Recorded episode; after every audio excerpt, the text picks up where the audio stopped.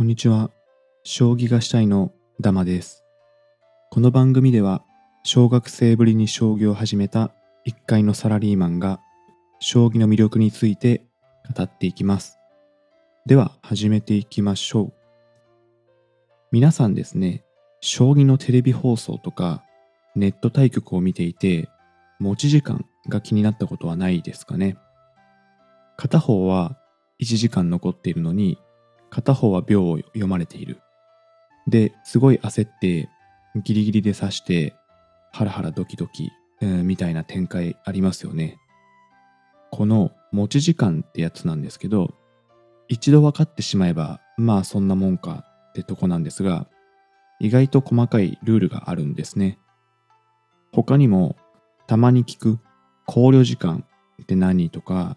電車遅れて遅刻したらどうなるのとか。ということで、今回は将棋の時間を詳しく話していきたいと思います。まず、持ち時間ですね。持ち時間っていうのは、対局に使用できる時間の限度のことで、ルールの一つとして明確に決められています。自分の手番の時には、当然自分の持ち時間が減っていくんですね。後で話す秒読みがないルールにおいては、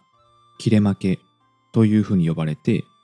この切れ負けのルールは持ち時間がなくなってしまうと即負けになるんですね。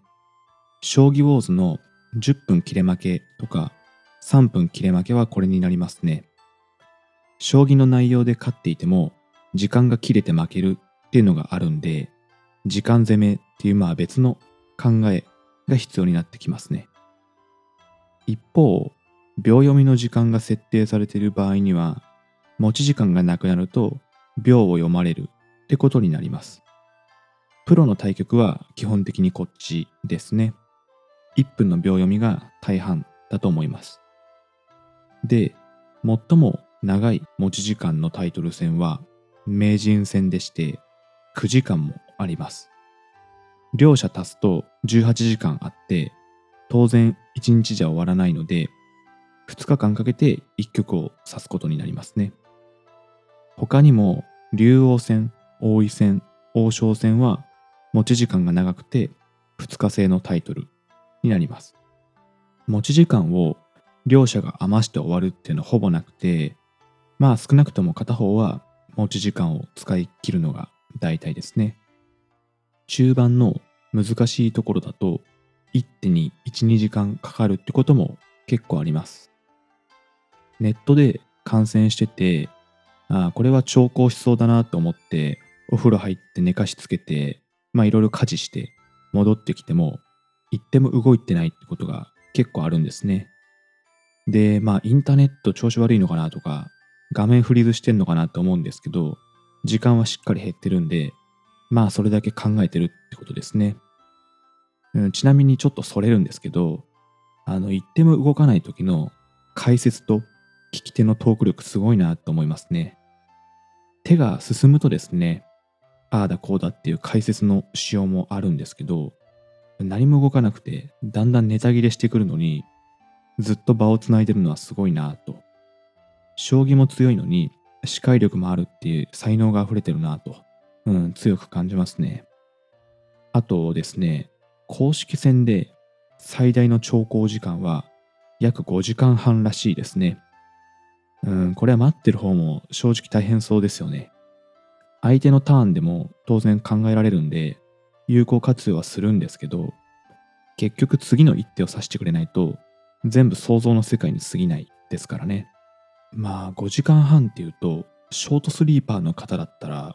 完全に眠れますからね。うん、相当な時間ですよね。まあまあ、ちょっとそれたので戻すとして、えー持ち時間の説明はこれぐらいです。次は、秒読みの説明に入りますね。秒読みっていうのは、一手を決められた時間内に指し続けるルールのことです。記録係が秒を数えていくので、秒読みと呼ばれてるんですね。繰り返しですけど、多くのプロの棋戦では秒読みが1分と、えー定められています。これのメリットとしては、秒読みのルールがもしないと、持ち時間がなくなった瞬間に即負けってなっちゃうんですね。将棋坊主のまあ悔しい負け方の一つですね。勝ちの間近であっても指すための時間がなくて負けてしまうってことがありえますが、秒読みルールを採用することでそのような事態を避けられるんですね。えー、まあ読み方ですけど、例えば1分の秒読みであれば、30秒、40秒と記録係が進行していって、えー、50秒過ぎるとですね、1、2、3とカウントしていきます。で、10まで読まれると負けになるんですね。どんどん時間が経過していくのを声で言われるので、対局者は相当プレッシャーかかると思います。うん、それに気持ちりそうですよね、個人的に。これはですね、NHK 杯見てると、秒読みのイメージが一番湧くかなと思います。あれね、子守歌にめちゃくちゃいいんですよね。すごい落ち着いた声で、10秒、20秒って読まれるんで、午前中基本的に昼寝しない娘が、あれを聞くと高確率で寝るので助かってます。NHK 杯さんありがとうっていうところですね。はい、じゃあ次です。考慮時間。考慮時間はですね、私は NHK 杯でしか聞いたことがないんですが、公開対局でよく用いられるルールらしいです。秒読みのルールの場合に、定めた回数のみ30秒以上考えることができるっていう仕組みですね。この時間の延長のことを考慮時間と言います。NHK 杯を例にとると、NHK 杯は持ち時間10分、秒読み30秒、考慮時間が10回、1分単位のルールになっています。このルールをもとに具体的に話していきますね。考慮時間は秒読みの際に利用できる、まあ、考える延長の時間ですね。持ち時間を最初に10分、えー、使いまして、えー、それを使い切った後は考慮時間がないと秒読みに入っていくんですけど、で、まあ、その秒読みで行って30秒以内で指しますと。ただ、30秒以上考えたいっていう時がまあ当然出てきますね。えー、その時に考慮時間を使うことで1分伸ばすことができるんですね。一手に複数回考慮時間を使うこともできます。で、まあ、これはですね、考慮時間を使うたびに記録係の人が残りの回数表示を更新していきますね。あの NHK 杯だと記録係の前に10とか9とか看板みたいなものがあるんで、あれのことですね。うん。まあ、なので優先順位としては、持ち時間を使って、次に考慮時間。で、考慮時間内に、えー、秒読みの時間内にさせれば考慮時間減らない。で、考慮時間も使い切ると、あとは秒読みだけになるっていう順ですね。えー、なんでこんな若干ややこしいルールがあるかっていうと、持ち時間を短く抑えつつ、必要な局面である程度じっくり考えることができる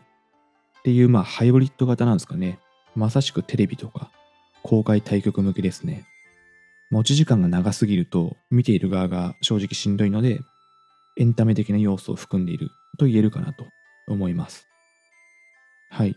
以上3つの持ち時間、秒読み、考慮時間を説明しました。まあこれだけ押さえておけば、将棋の基本的な時間の概念は OK だと思います。じゃあここから2つほど派生して話したいと思います。1個目が千日手とか自将棋で、えー、いわゆる指し直しになる場合がありますね。まあ引き分けと同じことだと思ってください。この場合の持ち時間の、えー、取り扱いについてですね。指し直しになった場合は持ち時間は次の対局へそのまま引き継ぐっていうのが、まあ、原則ルールです。つまり、持ち時間に差がある状態で指し直すってことになるので、時間の少ない方は、まあ、やや不利な状態ってことになりますかね。で、ちょっと細かいルールがありまして、指し直しになった時に、片方の持ち時間が1時間に満たない場合は、双方、えー、時間がプラスされるんですね。例えば、先手の持ち時間が1時間10分、えー、後手が30分で指し直しになった場合、両者に30分ずつプラスして、1時間40分と1時間で再調整して、で、そこから対局スタートになりますね。ただですね、一部のタイトル戦では少ない方が2時間になるように加算されたり、そもそも最初の持ち時間が1時間未満の棋戦の場合には、えー、まあその独自ルールみたいなものが定められてるらしいですね。この辺興味ある方は、ぜひいろいろと調べてみてください。あとですね、えっと、遅刻した時、まあこれはしょうがないですよね。電車が遅れたとか、タクシーが捕まらないとか、めちゃくちゃ体調悪くて、トイレにこもりっきりとか、まあトイレにこもりっきりで対局できるのかって話はあるんですけど、うん。で、この時のルールなんですけど、まず1時間遅れると、えー、無条件で不先輩になります。で、1時間以内でも遅刻した時間の3倍引かれる。えー、何かっていうと、例えば2時間の、えー、持ち時間の対局で30分遅れた場合ですね。まあ、かける3なんで90分差し引かれて、残り30分から、えー、スタートっていう風になりますね。これですね、まあ、1時間未満の対局の場合どうなるんだろうっていうのがちょっと興味あったんですけど、よくわからなかったんで、もし詳しい方がいたら、ぜひ教えてください。まあまあ、いろいろ時間のことについて話しましたけど、要は時間の使い方も戦略ってところがあるかなと思います。まあ、例えば相手がイライラしやすい人であれば、えー、あえてですね、少し遅刻してみて、うん、まあちょっと相手のイライラを誘うとか、まあ人間的にいいのかっていうのはさておきですけど、あとは、まあすごい困ってる難しい局面で、逆に時間を使わずにサクッと刺してみて、で、そうすると相手からしたら、あれ困ってないのかなとか、えー、先が実は見えてんのかとか、